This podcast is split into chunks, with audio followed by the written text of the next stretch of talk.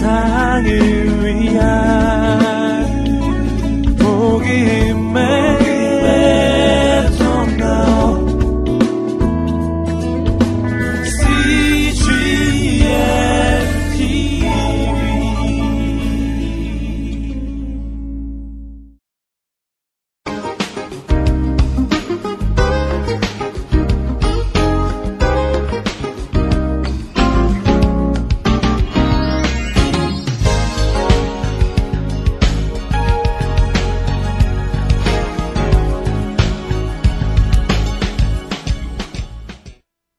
삶 가운데에서 그 하나님을 믿는 그 삶이 정말 얼마나 기쁘고 즐거운 삶인가를 주변의 사람들이 보게 되면요, 그 사람들한테 말로 막 전도 안 해도 돼요. 전도할 필요가 없더라고요. 그냥 그 사람들이 스스로 고백을 하는 거예요, 스스로.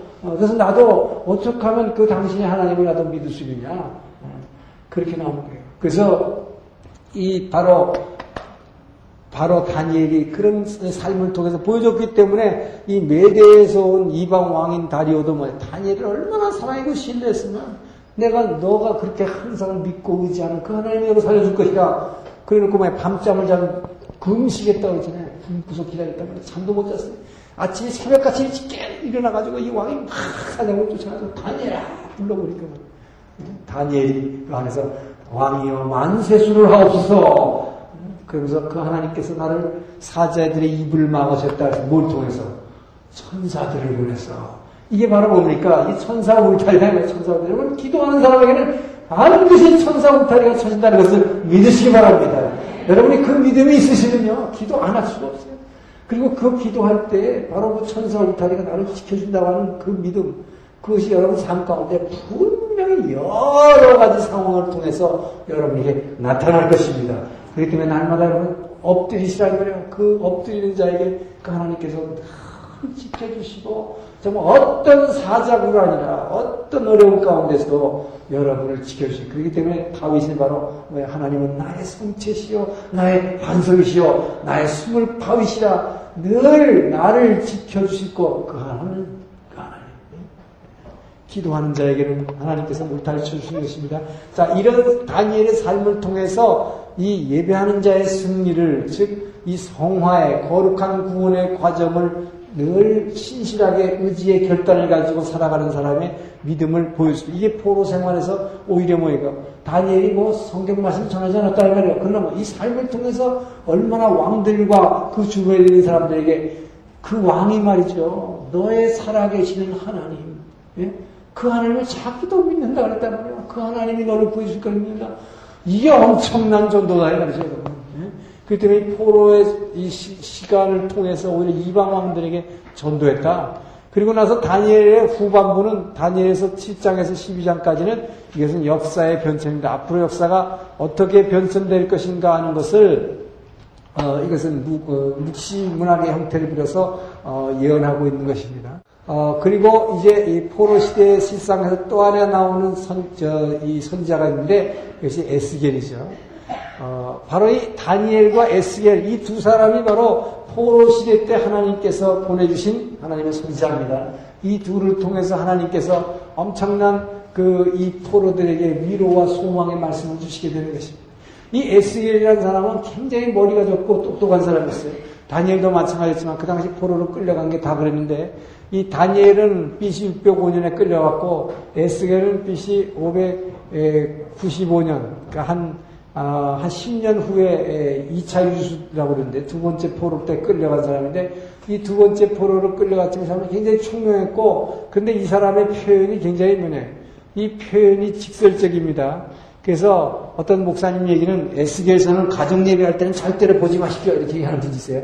왜냐하면 이 이스라엘의 범죄를, 이 성적인 범죄를 아주 적나라하게 표현한 글들이 중간중간에 나오기 때문에 그런 부분을 읽을까봐 그러는데, 그러나 사실은 그런 게 일부 있긴 하지만 이 에스겔서는 엄청나게 구약 중에서 가장 이 구약의 성령장입니다.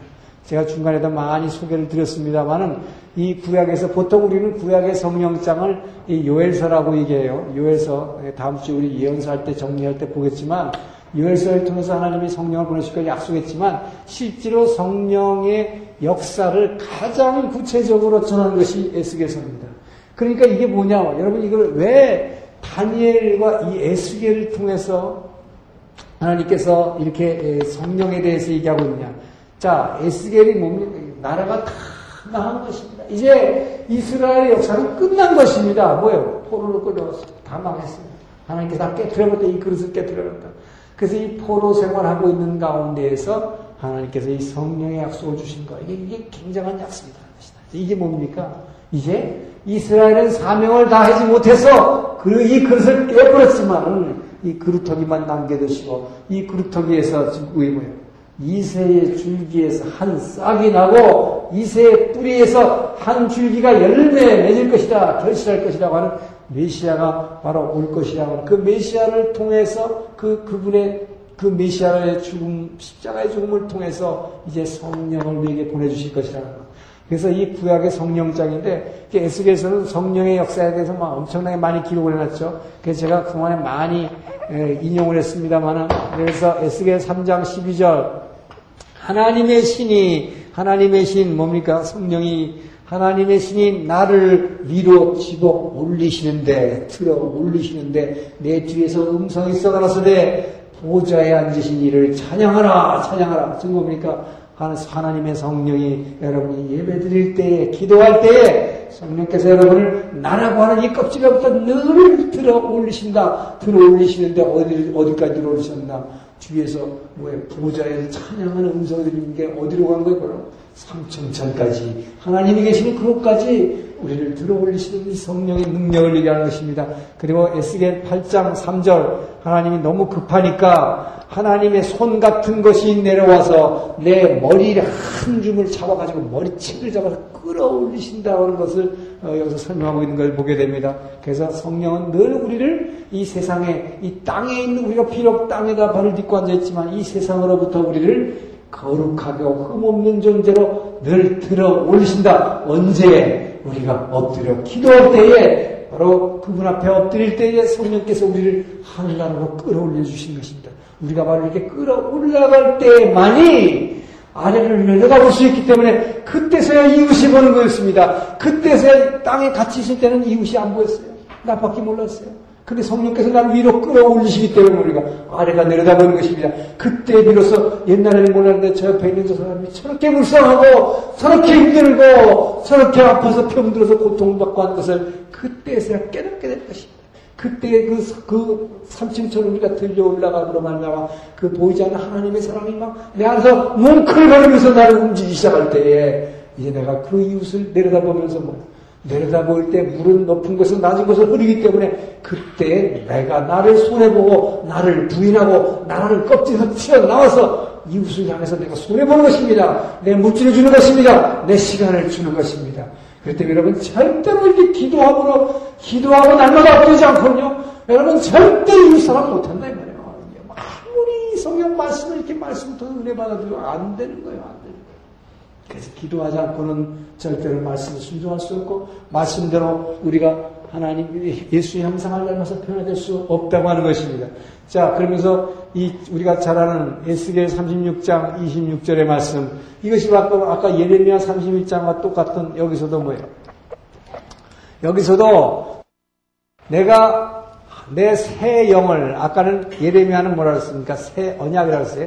새 언약을 주겠다 그랬는데 에스겔 선지자를 통해서 내가 새 영을 부어주리니, 내가 새 영을 너희 속에 부어주리니 너희에게 너희 육체로부터 단단한 마음을 제하고 부드러운 마음을 줄 것이며, 이것이 바로 이스라엘은 망했습니다. 왜 에스겔이냐 하는 것입니다. 바로 이스라엘은 망해서 포로로 간 이들은 아무 이제 희망도 없다고 절망할 가운데 있을 때에 그 하나님은 바로 에스겔 선지자를 통해서 엄청난 소망의 말씀을 주신 것입니다. 이스라엘의 역사는 이제 망했지만 그 메시아 예수를 통해서 우리에게 보내주신 새 영, 내가 너에게 보내주신 새 영으로 말미암아 이제 너희가 그동안에 너희 육체는 이스라엘께서 너희 선조들도 지키지 못했던 것이죠. 왜요? 이 강팍한 마음들을 내가 너희 속에서 그 딱딱한 마음을 제하고 부드러운 마음을 줄 것이다. 여러분 바로 엎드려 기도할 때에 성령께서 여러분에게 역사할 때에 여러분의 이 돌짝박 같은 이 마음들, 눈물 흘리지 못하고 답답해하는 마음들, 빈들의 마음 불같이 풀풀 불리는 여러분의 그 마음이 바로 기도와서 엎드리기 시작할 때에 성령의 감동으로 말미암아 비와 같이 땅을 접수는 늦은 비와 같이 여러분 움직여줄 것이다. 단단한 마음을 열고 부드러운 마음을 줄 것이다. 바로 내가 새 영을 너희 속에 보여주니 단단한 마음을 제하고 부드러운 마음을 줄 것이며 내가 내 신을 내 영을 너희 속에 주어 너희가 그때야 율법을 지키게 하리라. 네. 여러분 이스라엘 백성들이 받았던 그 돌판에 받은 그 말씀, 그것 가지고 밖에다 놓은 말씀, 밖에 있는 말씀 가지고는 절대 우리가 변화될 수 없었고 그 말씀대로 순종하는 삶을 살 수 없었다는 것입니다.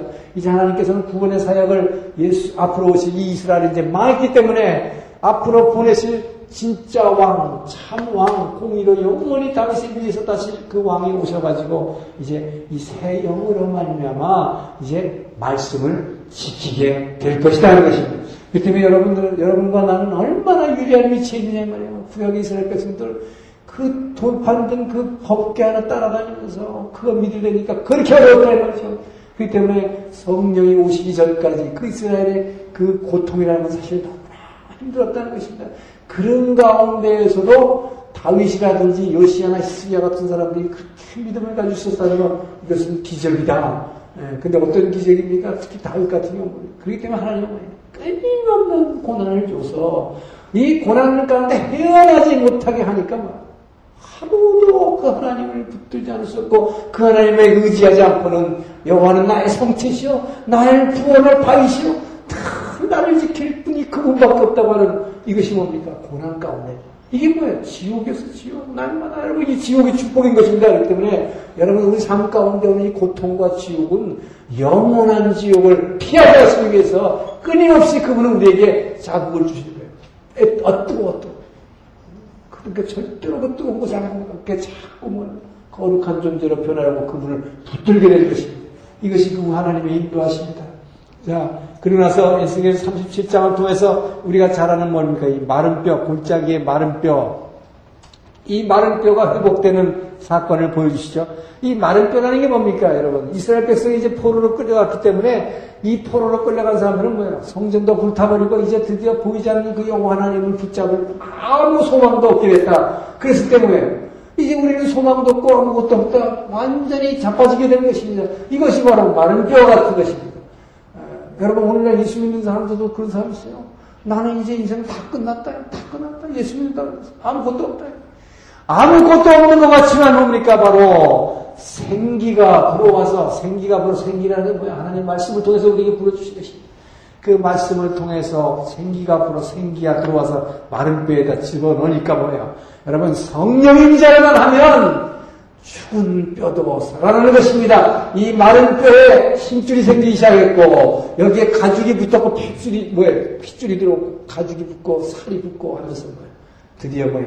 이들이 살아서 일어나는 엄청난 군대로 이 골짜기에 뜯는 다 죽어 말라 비틀어진 뼈들. 여러분 만약 여러분 여기 가운데 정말 인생에서 지치고 병들고 힘들어서 이제 나는 마른 뼈 같다. 이런 분들에게 성령이 임재하게 하면 새 생명으로 군대로 큰 능력을 가진 군대로 회복되는 것을 믿으시기 바랍니다. 이것이 바로 성령의 능력인 것입니다. 이 성령이 언제 여러분에게 임재하시느냐? 바로 무릎 꿇고 엎드릴 때다. 이것이 다니엘이요, 에스겔이요, 느헤미야요 이제 나오는 모든 선자들과 전부 주님 앞에 엎드리는 기도합니다. 기도하는 사람에게 하나님께서 그분들을 통해서 능력을 나타내 주신 것입니다. 바로 우리 에스겔 사십칠 장에서는 뭐라고 얘기합니까? 이것이 바로 성전에서 나오는 이 성전 문지방에서 나오는 뭐예요? 성전에서 나온 생명의 생명수의 강입니다. 이 생명수의 강, 성전 문지방에서 나온 생명수 강은 예루살렘 성전을 적시고 뿐만 아니라 그다음에 점점 점점 이 물이 뭐예요? 처음에는 발을 적시고 종아리까지 적시고 무릎까지 적시고 배까지 적시고 나중에 수염체를 헤엄쳐. 이 생수의 강은 여러분 이렇게 넘쳐나는 것입니다. 여러분 처음 기도하기 시작했을 때 성령의 임재를 처음에는 조금 느끼는 거예요. 조금 느끼다가 점점 점점 우리 날마다 기도하면서 그분 앞에 여러분 특히 방언 기도할 때 처음에 되게 메말라 이게 뭔 소리지도 모르고 이걸 왜 하느냐. 그래갖고 답답한다 그래요. 그러나 계속 하다가 보면 정말 믿음으로 계속 나가다 보면 뭐예요? 처음에는 발바닥이 조금씩 차지더니 그 다음에 종아리까지 차오면서 무릎까지 차오면서 배까지 차오면서 말이에요. 그 생수의 강에 완전히 수용하게 될 것입니다. 여러분 그럴 때에 얼마나 감동하겠어요. 여러분 저는 그것 때문에 날마다 우는데 자꾸 옆에 사람들이 저 사람 왜 저렇게 우는가? 뭔 죄를 저렇게 울지 많이 줘가지고. 제가 처음에 그랬거든요. 기도하는 사람들 보고 눈물 흘리는 사람 보고 저 사람은 나보다 죄를 훨씬 많이 준 거예요. 처음에는 얘기하지만 점점 기도하면 이 생수의 강이. 여러분 그래서 찬송가듯이 뭐예요? 내 배에서 생수의 강이 넘쳐나리라. 기도하는 자에게는 배에서 생수의 강이 넘쳐나면서 느낄 수가 있는 것입니다. 정말로 성령의 은혜의 담비가 내 뱃속 깊은 곳으로부터 넘쳐나는 것을 저는 그 체험합니다. 그렇기 때문에 여러분 그것이 뭐냐? 여러분 가운데 있는 어떠한 병이자 병, 이 질병들, 여러분 속에 있는 속병 완전히 치유되는 것입니다. 여러분 기도할 때 정말 내 배에서 내 배에서 생수의 강이 넘쳐나리라. 아멘 할 것입니다. 우리가 바로 날마다 넘쳐주시려고자 하는 그분을 채워주시려고 합니다. 내가 그래서 주님께서 뭐라고 쓰였어요? 내가 생명을 너희에게 부어주니 너에게 단단한 마음을 제하고 부드러운 마음, 단단한 마음을 왜 지어지겠어요? 끊임없이 주시는 그 성령의 담비로 말미암아 이 돌짝밭이 무너지고 무너지고 점점 딱딱해진 게 뭐예요? 카스텔같이 어딘가한 마음으로 변해질 것입니다. 여러분 이럴 때에 드디어 모든 것이 막 말씀도 보기 시작하고 막 쏙쏙쏙 덮치기 시작해요. 전에는 막 돌짝밭 같아가지고 말씀을 받다가 계속 의심이 나고 말이에요. 계속 의심이 나고 따지고 말이죠. 이렇게 돼요. 그래서 바로 생수의 강이 흘러나도록 여러분 날마다 엎드리신 여러분 되시길 축원합니다. 네. 그렇기 때문에 이, 이런 말씀을 언제 주셨냐? 가장 어렸을 때 주셨다. 포로 때. 포로를 끌었을 때. 자, 그래서 이 이스라엘 백성이 포로로 끌려간 난 이 에, 포로로 끌려간 포로 시대에 에, 포로 시대에 이걸 뭐 이름을 마땅히 붙일 게 없는데 제가 전에는 포로 시대 이걸 의라고 했는데 의라고 해서 포로 시대의 성과다. 이게 좀 이상한 말이지만 성과라는 건 포로 시대를 거침으로 말미암아 이스라엘에게 주어진 유익입니다. 포로 시대의 유익이라고 하는 게 맞겠네요. 성과라고 해서 이상합니다. 자, 포로 시대의 유익, 포로를 함으로 말미암아 이들에게 주어진 유익이 있었습니다. 이 두 가지가 있는데 아주 첫째 가장 중요했던 유익이 뭐냐? 하나님 보세요. 이들이 범죄함으로 말미암아 이제 하나님 말씀을 떠나고 끊임없이 죄짓기 때문에 이제 이들을 다 깨버리시고 포로로 끌어가셨습니다. 그러나 이 포로 생활 가운데에서도 하나의 큰 유익이 있었으니 그건 뭐냐? 이 회당 예배라는 게 생겨났다는 것입니다. 회당 예배. 자, 이건 뭐냐? 예루살렘 성전이 불에 타고 파괴됐기 때문에 더 이상 하나님께서 주신 그 말씀, 법궤, 이 뭐야, 돌판에 주신 그 말씀을 갖다 놓은 거기에 하나님이 임재하셔야 되는데 그게 없으면 버렸다는 거예요. 그럼 어떻게 예배를 드릴 것입니까? 그래서 바로 이 포로 시대를 거치면서 이들에게 회당 예배가 탄생한 것입니다. 그래서 하나님께서 유대인들이 열 명 이상만 모이면 다 시나고그 회당이 있어요. 그때 여러분 미국이나 뭐 이렇게 유럽 가면 시나고라는 게 꼭 있죠. 회당이라는 게. 유태인들이 있는 곳에는 반드시 회당이 있습니다. 그래서 이제 이 하나님의 법궤가 없고 이제 제사를 드릴 수 있는 이 제단이 없지만 그냥 회당 건물만 지어놓은 뭐 이 안에서 그 하나님의 말씀을 갖고 서로 나누면서 예배드리는 것입니다. 회당도 지을 형편이 못 되면 이 기도처라는 거를 만듭니다. 이 기도처는 주로 강가에 있었습니다. 그래서 유대인들이 있는 곳에 가보면 사도 바울이 뭡니까? 사도 바울이 전도 여행할 때, 자, 이 지중해죠. 이 지중해를 이제 배를 타고 안디옥에서 여기서 안디옥에서 출발해서 배를 타고 이 선교 여행을 할 때 보면은 저쪽으로 가다 보면 어느 지역을 가든 일 차 전도 여행, 이 차 전도 여행은 언제든 사도 바울이 맨 먼저 찾아가는 것이 어땠습니까? 바로 회당이었다는 것입니다. 왜 회당을 갔느냐? 그 하나님 예수 그리스도를 전하려다 보니까 이 예수는 뭐예요? 하늘에서 뚝 떨어지는 것이 아니라 뭐가 있어야 됩니까? 구약의 말씀이 있어야 되는 것입니다. 바로 구약의 창세기부터 하나님께서 처음부터 약속하신 메시아 예수 그리스도가 이제 그 약속하신 예수 그리스도가 이 땅에 오셨다는 것을 증거를 해야 되기 때문에 바로 그 말씀을 알고 있는 사람들이 바로 유대인들이요. 그 유대인들에게 전하지 않으면 아니하고는 이 하나님을 어떻게 보이지 않는 하나님을 증거할 수가 없었기 때문에 예수를 증거할 방법이 없었기 때문에 그러면서 또 한 가지는 뭡니까? 자기의 동족을 너무나 사랑했기 때문에 먼저 이들에게 전해야 되겠다 해서 늘 사도 바울은 제일 먼저 가는 거예요. 처음에 아무도 없는 곳에 갔지만 어디를 찾았습니까? 회당을 찾았어요. 그래서 먼저 회당에서 말씀을 드렸습니다. 회당에서는 늘 뭡니까? 아무든지 율법의 말씀을 잘하는 사람들 나와서 말씀을 전파할 수 있는 그런 시대였기 때문에 가능했던 것이죠. 그리고 정 회당이 없는 곳에는 유럽으로 처음 건너갔을 때 이 빌립보를 갔을 때 뭡니까? 회당이 없으면 어딜 갔어요? 안식일날 기도처를 가봤어요. 강가에 가. 강가에 기도처 하면 반드시 유대인들이 있으면 경건한 사람들은 회당이 없으면 강가에서 와서 기도처를 지내고 자기들끼리 모여서 기도하기 때문에 강가를 갔더니 거기에서 누굴 만나게 됩니까? 루디아라고 하는 여자 비즈니스 워먼을 만나게 이 당대의 아주 부자 씨이오였어요. 예.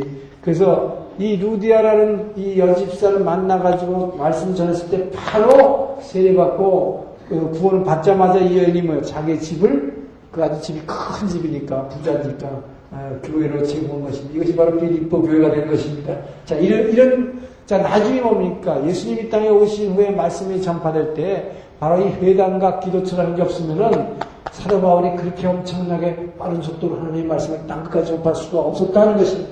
이것도 결국 뭡니까? 하나님의 은혜다는 것입니다. 결국 이스라엘 백성이 죄졌기 때문에 포로 생활했고 다 망했지만 그 가운데서 또 하나님은 뭐예요? 이들의 삶 가운데 이들의 환경을 이용해서 또 하나님의 말씀을 전파할 수 있는 그런 사역을 하신다는 것입니다. 자, 그리고 이 포로 시대를 통해서 또 하나의 유익은 뭐냐? 이들이 성경을 갖다가 기록하기 시작했다는 것입니다. 자, 이것은 뭐냐? 자신들의 아이덴티티를 회복해야겠다. 자, 우리는 도대체 뭐냐? 네? 아이덴티티를. 우리는 도대체 자기네 정체성이죠. 우리가, 우리는 도대체 원래 뭐였는데 여기서 포로 생활했냐? 여러분, 칠십 년 포로 생활하면 어떻게 됐어요? 벌써 칠십 년이 지났으면은요, 벌써 한 이, 삼 대, 삼 대까지 됐다는 말이죠. 그러니까 그 삼 대들 입장에서 보면 뭐예요? 우리가 왜, 왜 여기 와 있냐, 지금? 왜 여기 영 이상한 나라 와갖고 여기서 살고 앉았네? 우리는 뭐냐? 이거죠? 바로 이 우리가 무엇인가 하는 우리의 정체성 문제. 이것을 갖다가 해결하기 위해서 뭡니까? 하나님의 말씀을 기록하기 시작했습니다. 그래서 여기서 나온 것이 바로 역대상하예요, 역대상하.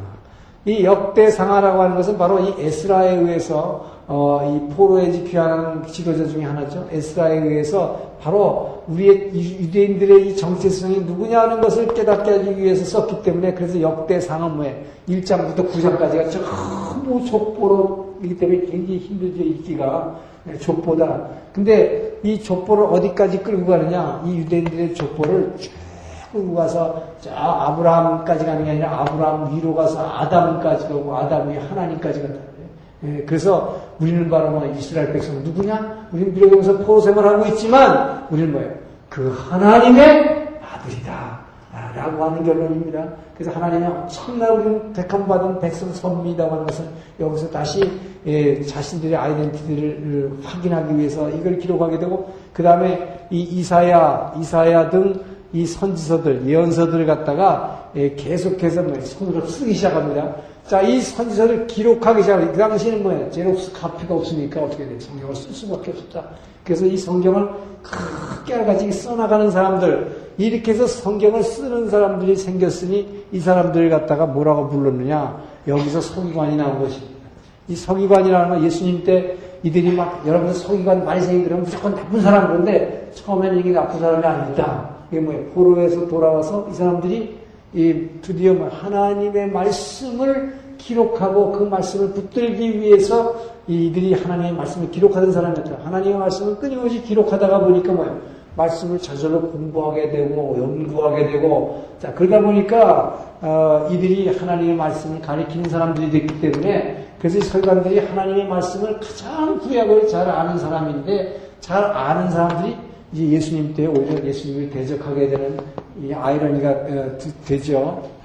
그래서 바로 이 포로 시대에서 돌아온 에스라 때 이제 조금 이따 보면 포로 귀환으로 들어갑니다. 자, 포로 귀환 이걸로 역사서가 이제 구약의 모든 역사서가 끝나게 되는데, 자 포로 귀환 하나님께서 이 포로에서 예루살렘 예레미야를 통해서 예언했듯이 칠십 년 만에 돌아오게 하십니다. 돌아오게 하시는 것은 그냥 괜히 너희들 고생했으니까 여기 와서 도로 살아라 그런 의미가 아니에요. 여기는 하나님은 분명한 목적이 계셨다. 자, 포로에서 돌아오기 위해서 하나님이 사용하신 게 고레스입니다. 그래서 고레스 칙령이라는 것을 비씨 오백삼십칠 년에 발하게 되는데, 이거 보세요. 얼마나 정확한 예레미야 예언이 비씨 육백오 년에 이 이 차 뭐예요? 이 다니엘이 포로로 끌려갈 당시에서 포로 귀환하는 게 뭐예요? 딱 칠십 년, 육십팔 년 만에 돌아가죠. 예레미야 예언대로 칠십 년 만에 돌아가게 되는 거예요. 그래서 이 고레스 칙령인데, 이 이사야 이사야 사십삼 장, 이사야 예, 이사야 사십오 장, 사십오 장 일 절에서 삼 절에 보게 되면 하나님께서 이 고레스를 뭐라고 얘기하느냐? 이 나의 기름 부은 자, 나의 기름 부은 자, 나의 종 고레스는 그럽니다. 여러분 이걸 보니까 아주 대단한 표현이에요. 우리가 그동안 성경을 통해서 아는 것은 뭡니까? 하나님의 기름 부은 자는 누구의 전부? 이스라엘 백성이에요. 이스라엘 백성 가운데 하나님의 기름 부은 자가 바로 왕이 되고 제사장이 되고 선지자가 되는 것이었습니다. 그런데 아주 이방 사람이 이 고레스, 이방 사람은 어디, 어디 사람이 이 사람? 바사왕입니다. 이 페르시아, 페르시아, 하나님께서는 이제 바벨론을 멸망케 하시기 위해서 바사를 일으키시는데, 이 바사를 일으키는 이유가 뭐냐? 하나님께서 여기서 이사야서를 통해서 설명합니다. 이 바사를 일으키기 전에 하나님께서는 이미 벌써 한 이백 몇십 년 전에 이사야를 통해서 이걸 예언하셨어요.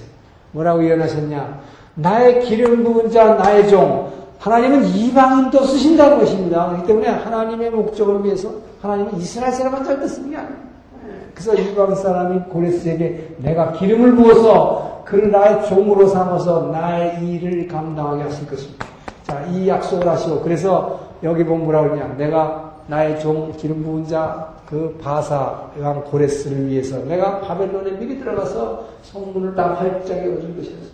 여러분 이거 뭐 이거 뭐예요? 전쟁은 분명히 누구에게 속한 것입니까? 하나님께 속한 것이다. 하나님께서 뭐예요? 아, 바사를 이 왕을 고레스의 손을 붙잡고 가서 여기 성문을 열고, 왜 그랬을까요? 이 바벨론은 바벨론은 느부갓네살 왕, 벨사살 왕, 뭐 중간에 왕도 있었지만 그 하나님의 영광을 다니엘 통해서 그렇게 보고 알았지만 뭐야? 결코 끝까지 믿지 않은 것입니다. 그 하나님 믿지 않고 끊임없이 자기를 우상화해서 자기 섬기라고 했기 때문에 하나님께서 이 바벨론으로 그러면서 이스라엘 백성을 뭐 절대로 돌려보내지 않기 때문에 이제 바사왕 고레스를 기름 부어서 하나님 쓰신다.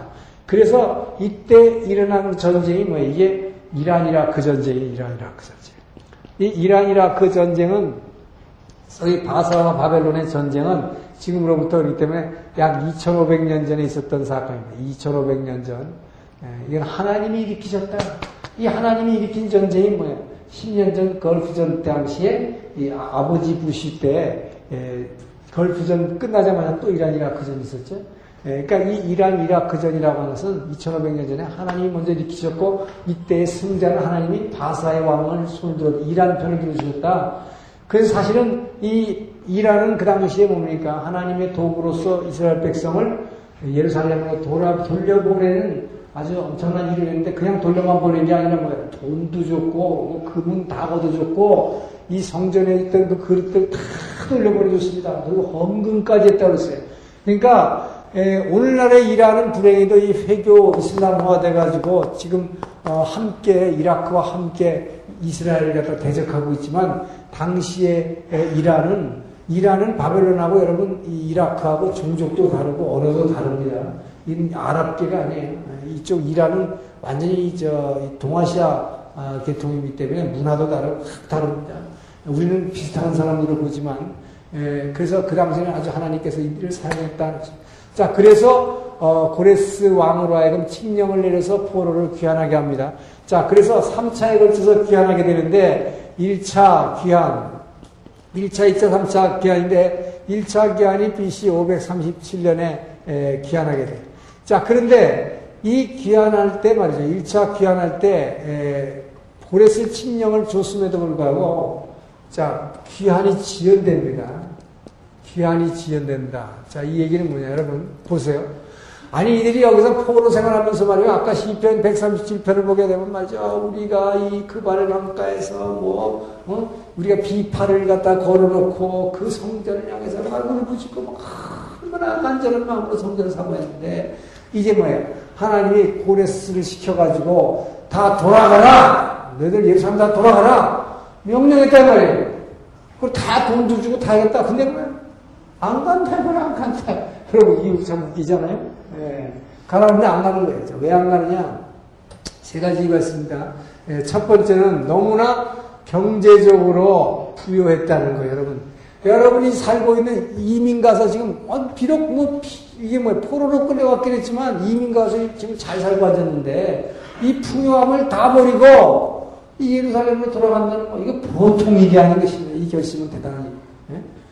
더군다나 그곳에 가서 성전을 짓기 위해서 간다는 거, 이거는 정말 대단한 결심 아니면 안 될 것입니다. 나의 모든 것을 다 버리는 것이었습니다. 바로 아브라함이 처음에 뭐야, 본토 친척 아비 집을 다 버리고 떠나서 내가 지시할 땅으로 가라 한 것처럼 본토 친척 아비 집을 다 버리는, 포기하는 거 쉽지 않은 것입니다. 그렇기 때문에 여러분 성전 없을 때는 막 아, 성전만 있어서는 되게 좋겠네, 막 나 하루 종일 가서 일해 보겠네. 그래놓고 뭐 막상 가라 그러니까 뭐야, 안 가는 거야, 안 가는 거야. 이게 왜 그러냐? 경제적인 부요함이 있었고, 두 번째는 바로 이 예루살렘이 황폐화됐기 때문입니다. 예루살렘은 완전히 불태워져가지고 쓰레미 더미로 보냈기 때문에 그곳에 가가지고 내가 어떻게 살겠는가 하는 것입니다. 더군다나 이 가는 길이 너무나 위험했다. 가는 길이. 여러분, 이 바벨론에서 여기까지 가려면요, 여기까지 가려면 엄청난 먼 길입니다. 한, 이, 뭐예요, 구백, 구백 킬로미터가 넘는 길을 이 당시 뭐예요, 자동차도 아니고 걸어서 갔단 말이에요. 더나 가는 길에는 엄청난 강도도 있고 별게 다 있는데, 그러니까 겁이 난 거죠. 자, 그래서 하나님께서 지도자를 세우셨습니다. 그래서 이 지도자, 이 귀한 때마다 꼭 지도자가 등장하는데, 하나님이 세우신 이 지도자를 세우니까 사람들이 따라가게 돼요. 예, 그래서 이 지도자를 세우는데, 이 지도자가 누구냐? 제일 먼저 생긴 게 스룹바벨입니다. 자, 이 스룹바벨을 통해서 귀환할 때 목적이 있었다. 이 일 차 귀환의 목적은 뭐냐? 그래서 성전을 재건하는 것이었다. 자, 그래서 이들은 어, 예루살렘으로 돌아와가지고 많은 수만 명이 스룹바벨을 따라서 이곳에 오게 됐습니다. 예루살렘에 돌아왔을 때 여러분 생각해보세요. 이들의 심정을 한번 생각해보라요. 여러분 지금 미국 가서 이민 가서 잘 살고 있는데 그거 다 정리하고 다 치우고 뭐야, 본국 정부, 본국에 와가지고 땅도 없고, 뭐, 간데 없고, 내가 살던 집도 없고, 뭐, 절도 없고, 정말 아무것도 없는데 와가지고, 거기다 성전을 짓기 위해서, 오직 뭡니까? 내가 사모하는 성전, 그 하나님을 만나고자 하는 성전, 예배 드릴 곳, 자, 그것만 큰일 사모하죠. 까마귀들이 처음에 돌아왔을 때는 막 얼마나 감격했겠어요? 그래가지고 그 성전 터에 아무리가 쓰레기 땀인데, 그 쓰레기 땀을 막 치우고, 겨우 하나 찾아낸 것이 뭐냐? 번제단이 있었던 터, 번제단이 룻으로 만든 번제단이 있던 터를 발견했어요. 그래서 거기다가 양을 잡아가지고 번제를 드리면서 하나님을 무릎 꿇고, 우리가 여기서 당신의 집을 지어드리겠습니다. 회복하겠습니다. 막 통곡했지 않았겠어요? 자, 그러면서 이들이 와가지고 성전 토대를 건축하는 데만 일 년 걸렸어요. 일 년, 일 년간 이 토대를 갖다가 건축했다.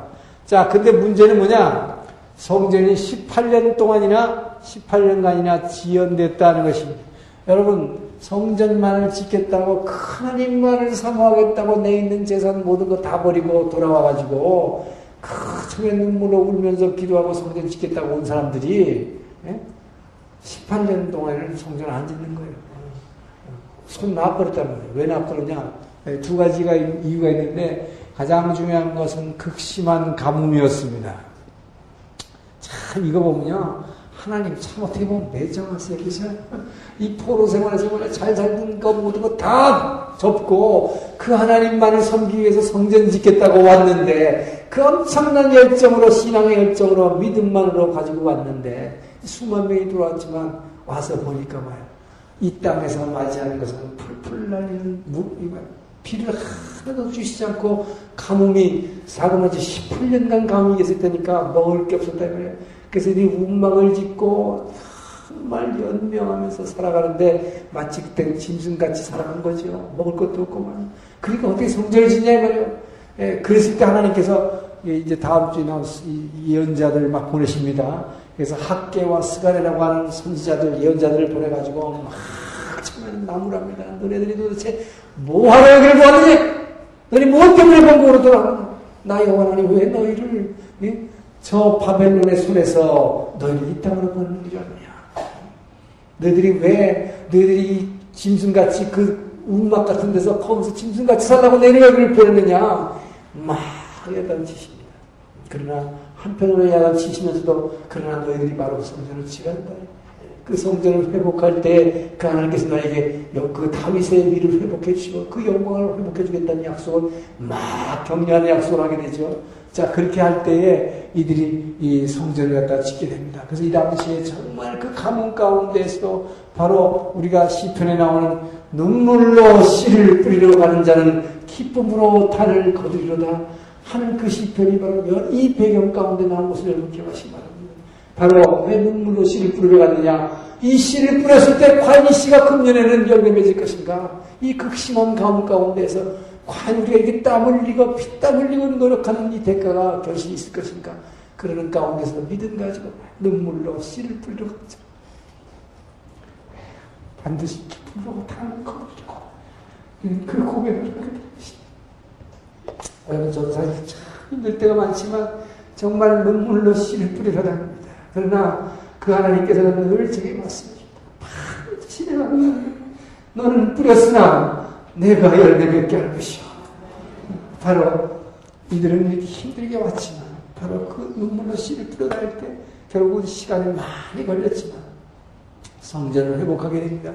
또 한 가지는 이 사마리아인들이 방해한 것이 사마리아인의 방해를 하면서 우리가 같이 짓자, 성전 같이 짓자 했습니다. 그러나 여러분, 이 북쪽에 있는 이 사마리아 사람들, 이 사마리아인들은 어떤 사람입니까? 이미 비씨 칠백이십이 년에 망했기 때문에 망하고 다 열방 가운데 흩어버렸기 때문에 이들은 포로로 끌고 간 게 아니에요. 완전히 없애버렸어요. 그래서 이 땅을 아랍 사람들로 채워버리기 때문에 이 사람들은 뭡니까? 이스라엘에 서있던 열 지파가 아니다. 열 지파는 없어진 것입니다. 그런데 이들은 뭐예요? 우리가 너희하고 동족 아니냐? 그러니까 뭐 같이 짓자 했을 때 그걸 거부하게 되는 거죠. 바로 그럴 때 사마리아 사람들이 집요하게 성전 짓는 걸 방해했기 때문에 이때부터 사마리아의 개라 하고 사마리아 개칭하는 거예요. 그래서 예수님 오셨을 당시에도 이 사마리아 동네를 거, 사마리아라고 하면 아예 상종을 안 하는 거 아니에요, 이 유대인들이. 그러니까 예수님께서 그 뭐예요, 저, 수가성 여인에게 물 한 모금 달라고 물가에서 얘기했을 때 뭐예요? 어떻게 당시 유대인이 돼가지고 나 같은 사마리아 여인한테 물 달라고 하느냐고. 유대인들은 상종도 안 하는데 왜 그러냐? 이렇게 얘기하잖아요. 바로 이것 때문에. 자, 그리고, 그리고 나서만 어쨌든, 어, 성전을 이십 년 만에, 이십 년 만에 성전을 갖다가 건축하게 됩니다. 그래서 이, 이때 지은 성전을 갖다가 제이 성전이라고 해요. 예, 이걸 스룹바벨 성전이라고 합니다. 근데 여러분 생각해 보십시오. 이 성전이 얼마나 초라했겠어요? 그 포로에서 와서 정말 굶어가면서 그 극심한 가뭄 가운데서도 그들의 뭐 자기네 집을 짓지 아니하고 하나님의 절을 먼저 지었던 이 사람들의 믿음을 여러분 생각하기 바랍니다. 여러분은 내가 돈 많이 벌면 성전 질 때 내가 기부금 많이 낼게, 헌금 많이 낼게. 절대 그러지 말라요, 말이에요, 여러분. 정말 어려울 때. 정말 어려울 때 눈물로 씨를 뿌려가면서 그때 거둔 그 작은 열매로 여러분 이 성전을 지을 때 그 진짜 믿음의 열매가 열리는 것입니다. 그래서 이때 지은 성전 제일 볼품 없었지만 여기에서는 얼마나 은혜가 있었겠는가. 스룹바벨 성전입니다. 제삼 성전이 뭐겠어요? 제삼 성전이 뭐냐 그러면 어떤 분은 예수님이라고 뭐 그렇게 얘기할 수도 있겠지만 실제로 실제 있었던 제삼 성전은 뭐예요? 나중에 헤롯 왕이 지은 성전입니다. 예수님 오셨을 때 헤롯 왕이 지은 성전이 제삼 성전. 자, 이렇게 성전을 회복하게 했습니다.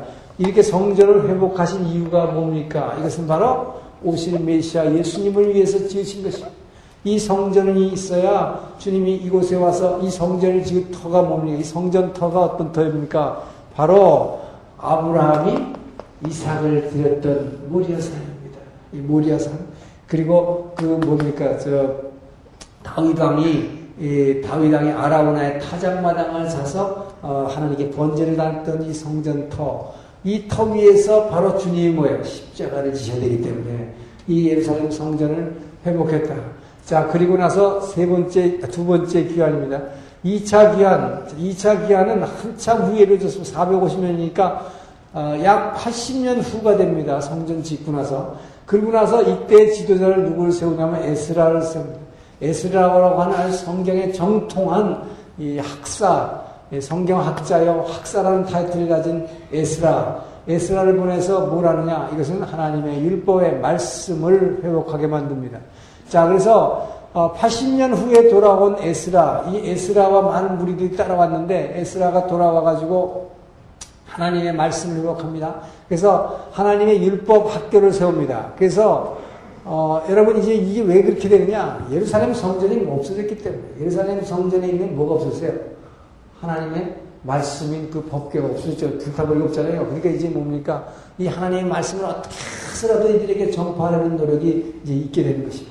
그래서 바로 에스라는 그 없어져버린 하나님의 율법의 말씀을 전파하기 위해서 전국에 율법 학교를 짓게 됩니다. 이 율법 학교를 통해서 여기서 나오는 사람들이 뭐냐? 이 랍비예요, 랍비. 이 성경과 가르친 사람들이죠. 그래서 이 선생님들이죠, 랍비들이죠.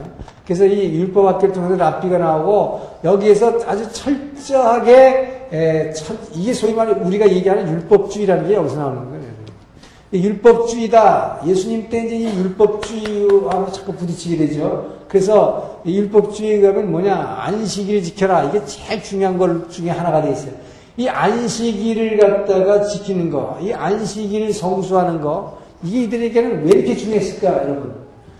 포로 생활 때문입니다. 남의 나라 가서 이방 문화에서 가서 살아보니까 뭐예요? 안식일이라는 게 없어. 여러분, 지금 뭐 주 오 일째 근무하고 뭐 이틀이나 막 쉬는데, 생각을 해보세요, 여러분. 하나님께서 육 일간 창조하시고 칠 일째를 하루 안식일로 안 주셨으면 어떻게 됐을까? 그 때문에 이스라엘에만은 뭐야? 하루 반드시 일하지 않고 쉬는 날이 있었는데 이 땅에 가보니까 뭐야? 세상에 월화수목금토일 일하고 또 월화수목금토일하고 하도 쉬지 않게 하니까 안식일이라는 게 얼마나 귀하다는 것이 사람들이 뼈저리게 믿게 된 거예요. 그날 바로 성전에 가서 옛날에 몰랐는데 예배 드린다는 게 이게 굉장하구나. 그날 우리가 쉰다는 거. 이 사람들이 그걸 뼈저리게 느꼈기 때문에 이들이 돌아와가지고 율법, 율법을 갖다가 회복시키면서 안식일을 반드시 지켜라. 그랬는데 예수님이 뭐예요? 안식일을 나와가지고 안식일을 아무것도 할 수 없는데 막 이삭 밭에서 이삭을 죽지 않나, 병을 고치지 않나. 그러니까 이걸 가지고 시비 걸기 시작하는 것이죠. 그래서 이게 소위 이 율법주의라고 하는 이게 극단적인 그 하나님의 말씀, 자기네 따르는 말씀을 잘 지키겠다고 하는 거지만 이것이 예수님을 배격하게 되는 것이 이제 여기서 등장하게 되는데 이것이 바로 이 포로 생활의 고통에서 오는 반작용으로 이렇게 나오는 거죠. 예, 워낙 안식일을 갖다 이 지킨다는 게 막 얼마나 귀하다는 걸 알았기 때문에 이들은 이걸 지키기 위해서. 자, 그래서 결국은 이 에스라에 의해서 이 유대의 율법이 회복됐지만 이 율법이 회복이 되지만 중요한 것은 뭐냐? 여기서 바로 유대교라는 게 탄생하게 돼. 유대교의 탄생. 유대교라는 게 주다이즘이죠. 예, 주다이즘. 이 유대주의, 이 유대주의라고 하는 것이 아주 아주 엄격한 예, 율법 준수. 그래서 이제 바리새인들을 양성하게 되는 것입니다. 자, 그래서 이 율법을 갖다가 그냥 크게 지키려고 하는 거. 이건 뭐겠어요? 그동안 하나님의 말씀이 없, 없는 그 포로 생활을 했기 때문에 이 하나님의 말씀을 귀한가 알아서 이 사람들은 막 그 말씀을 막 하나도 지키려고 자신은 굉장히 좋은 선한 동기에서 시작한 것이다. 그런데 이 율법을 이렇게 선한 동기에서 시작했지만 그 오실 메시아 그 주님은 참 사랑의 하나님, 이걸 몰랐다, 이 말이에요. 예, 정말 뭐가 중요한 것이, 나는 뭐라고 그랬어요? 마른, 마른 손, 손 마른 환자를 갖다가 안식일날 고치니까 왜 안식일날 왜 고치느냐, 그랬어요. 예? 그랬더니 뭐라고 했어요? 너희는 만약에 너희 양이 안식일날 국물에 빠져면, 양이 국물에 빠져 죽어가는 걸 뻔히 보면서 가만히 놔두고 목청에 있겠느냐? 예? 뭐가 중요하냐면, 예? 뭐가 중요하냐? 생명을 살리는 것이 중요하냐? 안식일을 그냥 지키는 것이 이 율법 글자 그대로 지키는 게 중요하냐? 예. 그러면서 뭐래? 나는 안식일이 뭐예요? 우리가 안식을 위해서 있는 것이 아니라 안식일이 사람을 위해서 있는 것이다. 나는 안식일의 주인이다.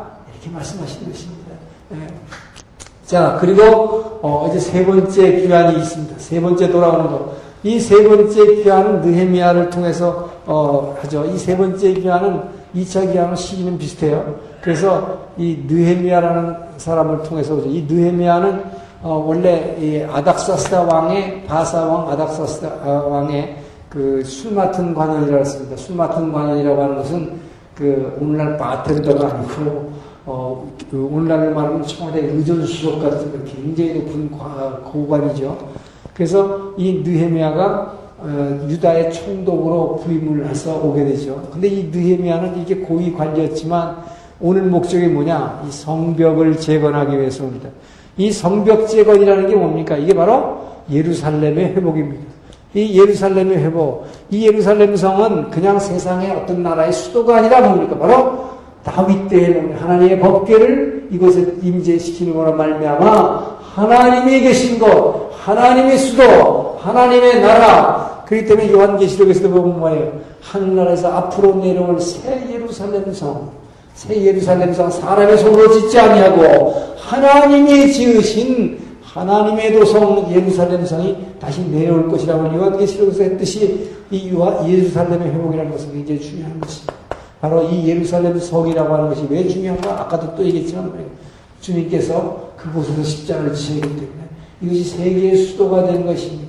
이, 이 산에서, 이 산, 모리아산, 예루살렘 산, 이 산에서 내가 사망을 영원히 멸할 것이다. 주님께서 이 산을 통해서 그렇게 예언하신 대로 바로 이 사망이 영원하게 멸할 것이 바로 예루살렘 성이기 때문에 이 예루살렘 성을 회복해야 한다. 그래서 어, 느헤미야를 통해서 성벽을 짓게 하는 것이죠. 그래서 이 느헤미야는 유다 총독이라고 하는 아주 고위 관리로서 어, 이 땅에 에, 이 당시 바사 왕국이 여기를 지배하고 있었기 때문에 바사 왕의 조서를 받아가지고 총독으로 유다에 부임을 했지만 이, 이 사람은 다 기도하는 사람이었다. 에, 정말 느헤미야의 기도, 여러분 느헤미야에서 읽어보세요. 느헤미야가 기도하는 사람이었다는 것을 왕 앞에 나갈 때도, 왕 앞에 나갈 때도 내가 이 예루살렘으로 돌아가서 성벽을 지어야겠다는 그 소원을 가지고, 어, 왕한테 말할 때 그 왕이 뭐 들어주도록 기도하고 모든 것을 다 기도함으로 말미암아 하나님께서 이 느헤미야를 축복해 주셔서, 어, 느헤미야와 함께 이 뭐 조서를 보내주고 이들로 하여금 성벽을 짓는 것을 허가해줬다. 그러나 이 예루살렘 성벽을 쌓아가기 시작했을 때에 누가 방해합니까? 이 사마리아 사람들이 가장 격렬하게 방해. 산발랏이라고 하는 사람이 아주 끊임없이 방해하고 여기 사우디에 있는 이 아라비아 사람들, 이 아라비아 사람들도 끝까지 끊임없이 방해를 합니다. 아라비아의 게셈, 그 다음에 뭐 에돔 사람, 도비아라는 사람, 그래서 이 주변에 있는 사람들이 그렇게도 예루살렘 성을 갖다 성벽을 새로 쌓는 것에 대해서 그렇게 반대를 했는데 어느 정도 반대했느냐? 와가지고 뭐예요? 칼로 막 이 성벽을 짓는 사람을 막 죽이고 이 성벽을 발로 무너뜨리고 했다면. 그러니까 여러분 이 이스라엘 백성들이 이 바벨론에서 포로에서 돌아와가지고 이 성전을 다시 짓고 말씀을 율법을 회복하고 성벽을 다시 짓고 하는 것은 엄청난 투쟁이었습니다. 엄청난 고통을 감수하면서 그 하나님의 성을 회복하는 일에 이들이 헌신했던 것을 우리는 알아야 하는 것입니다. 이렇게 고통 가운데서 헌신할 때 그래서 이때 나오는 말이 바로 뭐냐? 한 손에는 칼을 들고 한 손에는 칼을 들고 다른 한 손에는 뭐 삽을 들고 이게 밤새 보초를 세워가지고 이, 이 사람 이웃에 있는 저런 뭐 방해하는 사람들이 오면 칼로 전쟁에서 맞고 또 한 사람이 삽을 들고 땅을 타고 해가지고 세상에 제일 가장 빠른 공사 같아요. 오십이 일 만에 성벽을 갖다가 지었다고 했습니다. 오십이 일간 걸려가지고 이 성벽을 회복한 것입니다. 자, 이것으로서 이제 에, 일단 어, 북이스라엘은 비씨 칠백이십이 년에 망했고 유다 왕국은 이 비씨 오백팔십육 년에 완전히 망했지만 이제 드디어 이 땅에 뭡니까? 하나님의 성전이 다시 회복됐고 성벽이 다시 회복됐습니다. 그 모든 것이 회복됐는데도 불구하고 문제는 뭐냐? 이제 이스라엘 백성들의 믿음이, 이 유대인들의 믿음이 하나님을 떠나게 됩니다. 그 하나님을 떠나게 되는 이유는 뭐냐? 끊임없이 이, 뭐 이걸 이렇게 이제 성벽도 짓고 말씀도 회복하고 그러면서 에스라는 뭡니까? 에스라는 이혼하라 그랬어요. 이혼하라. 왜 이혼하라고 했냐? 일 차 귀환 때 성전을 짓겠다고 돌아온 사람들이요, 어, 아내들이 없었어요. 예, 그 남자들만 왔단 말이에요. 그래 보니까 뭐야, 현재 있는 여인들하고 막 결혼해버렸단 말이에요. 그래갖고 막 자식들끼리까지 막 났어요. 팔십 년 후에 에스라가 와보니까, 어? 이스라엘의 장로들이 현지인들하고 결혼해가지고 벌써 손주까지 담아버렸네. 예, 그렇게 되면 어떻게 됩니까? 여기 왜 돌려보냈는데, 그냥 성전 건물만 지으라는 게 중요한 게 아니다. 바로 이스라엘의 회복인 것이. 그래서 이 혈통을 회복해야 되는데, 이 여인들이 이방 여인이 들어오면 어떻게 돼요? 우상이 들어오기 때문에, 이혼하라, 이혼하라. 예, 이혼하라고 했을 때 이들이 다, 이 장로들이 이혼하죠. 회개하고, 이 이혼한 그 장로들의 이름을 에스라서 후반부에 쫙 기록을 하게 됩니다. 여러분, 이렇게 성경의 이름이 기록한다는 것은 만약에 굉장히 어려운 것이었기 때문입니다. 여러분 생각해 보세요. 다 결혼해갖고 자식들을 다 잊고 손자까지 난 거를 완전히 이혼하고 정산하는 게 보통 일이 아니라는 것입니다. 여러분. 그래서, 어, 에스라서는 이렇게 이 피를 또 구별했고, 이렇게 뭐 성벽도 와서 이렇게 고통스러운 전쟁을 하면서 못 먹어가면서 이렇게 쌌는데 문제는 뭐냐. 빛이 오백삼십칠 년부터 돌아오기 시작했잖아요. 백삼십 년이 흘렀다. 빛이 사백 년에 이제 다음 주에 연설을 정리하겠지만 마지막 선지 누굽니까? 이 말라기가 오는 것이죠. 이 말라기가 왔을 때 보니까 백삼십 년 후죠. 어, 와보니까 뭐 개판이 돼버린 거예요. 이렇게 뜨거운 열정으로 포로에서 돌아와가지고 말씀을 해먹고 성전을 다시 짓고 정말 눈물로 시름을 흘려가면서 운막 가운데 살면서 성전을 짓고 전쟁하면서 싸워가면서 피 흘려가면서 성벽을 다 지었는데 뭐야, 우리라고 한 메시아가 오지 않더라는 것이. 백삼십 년을 기다렸다는 건 몇 대를 기다렸어요? 몇 대에 걸쳐서 기다린 것입니다. 그렇게 기다려도 이새의 뿌리에서 나올 새싹 안 나오더라 이 말이에요. 야곱에 비해서 영원히 공의로 당했을 자 오지 않더라. 예, 그러니까 뭐예요? 예배는 드리되 그러나 이들은 뭡니까? 포로 생활까지 하고 왔기 때문에 이때부터 다시 무슨 뭐 바알 신성이고 이런 성욕, 섹스 이런 걸로 이런 걸 안 했단 말이죠. 그냥 겉으로 뭐 예배는 드렸어요. 그러나 그 메시아 대왕 세상 메시아가 올 것이라는 기대감을 가지고 기다렸는데 아무 일도 일어나지 않았다는 것입니다. 그랬을 때 이들의 예배가 흐트러지기 시작하는 것입니다. 그렇기 때문에 이것이 바로 오히려 포로 생활할 때에는 뭐 다니엘과 그 친구들처럼 그리하냐실지라도 우리는 그 여호와 하나님을 믿고 의지하고 찬양하자 이 믿음이 사라질 것입니다. 아무 일도 일어나지 않을 때 이들은 예배를 소홀히 하기 시작했고 그래서 흠 있는 흠 없는 양을 드려야 되는 제사에 오히려 절름발이 양, 눈먼 양 이런 것만 골라가지고 예배 드리기 시작했다. 예배를 드리긴 드리는데 수풀 형식으로 하는 거죠. 네. 이렇게 될 때에 하나님께서 말라기 선자를 보내서 바로 예배의 회복을 부짓게 됩니다. 네, 올바른 예배 드려라. 십일조 제대로 드려라. 하는 것입니다. 네. 그렇게 말라기 선자를 통해서 말씀하시고 그러나서 이제 뭐예요? 드디어 말라기 사 장 오 절에서 육 절 성경 구약 전체의 결론입니다. 뭐예요? 여기서 뭐예요? 여호와의 크고 두려운 날이 임하기 전에 엘리야의 신전을 가진 자가 이 땅에 와서 주의 길을 예배할 것을 선포하고 구약성경이 끝나는 것이죠. 그래서 어, 이, 이때부터 예수님 올 때까지 이게 빛이 사백 년에 있었던 일이니까 Before Christ 사백 년, 예수님 오기 전 사백 년 이후로 이제 하나님이 선지자를 하나도 이 땅에 보내시지 않았기 때문에 이 예수님 오실 당시까지 이 사백 년 동안을 이거를 침묵시대라 하는 것입니다. 하나님께서 말씀을 뚝 붙인 시대가, 그래서 이 침묵시대, 이 침묵시대, 이것이 바로 신약시대의 배경이 되는 것이고, 이 신약의 배경이 되는 것이고, 이것을 우리가 소위 중간사라고 그러죠. 구약과 신약을 잇는 중간사, 아, 이 중간사, 우리가 시간이 없어서 못합니다만, 이, 이, 이 중간사가 전부 어디에 들어가 있냐. 아까 다니엘서 칠 장에서 십이 장까지, 그 묵시문을 통해서 앞으로 이 바벨론과 바사 왕국 이후에 하나님께서 어떻게 이 세상을 변화시켜서 메시아 예수사가 왔을 때 그 주의 복음이 땅 끝까지 전파되기 위해서 어떻게 하나님이 이 역사를 변화시킬 것인지를 저 다니엘서 칠 장 십이 장을 통해서 아주 구체적으로 예언하시게 된 것입니다. 거기에 뭐 줄리우스 시자도 등장하고 클레오파트라까지 등장하고 별 얘기가 나온다. 오늘날 우리 역사에서 배우는 그 모든 얘기가 성경을 통해서 하나도 빠짐없이 상세히 기록이 되어 있다는 것입니다. 그때 성경에는 하나도 오류가 없고 끊어지는 부분이 없다. 그래서 구약과 신약의 사이에 우리가 사백 년이 비어있는 것 같지만 다니엘의 전통에서 그 사백 년을 꽉 채워주고 있는 것이다. 그래서 하나님의 말씀은 창세기부터 계시록까지 하나도 끊김없이 쭉 그 흐름을 타고 그 하나님의 구속사역을 계속해서 이어나간다는 것입니다. 자, 그래서 우리 다음 주 이것이 이제 우리 구약의 역사서를 통해서 구약을 정리해 본 것입니다. 구약의 큰 파트 중에 하나인 예언서를 다음 주에 마지막으로 정리하고 우리 구약을 끝내도록 하겠습니다.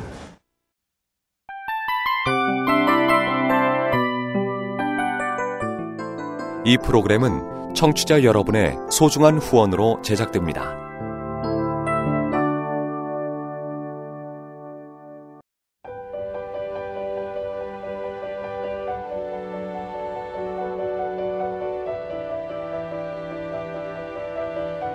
세상에는 수많은 교회들이 있지만 더 깊이 있는 말씀 강해를 찾기 위해 크기로만 교회를 선정하지 않습니다. 보다 좋은 영적 콘텐츠를 더 많이 나누기 위해 방송비를 받지 않습니다. 일 년 삼백육십오 일 복음만 전하고 싶어서 우리는 광고를 하지 않습니다. 온누리의 복음을 땅끝까지 씨지엔 티비와 함께 땅끝 선교사가 되어주세요.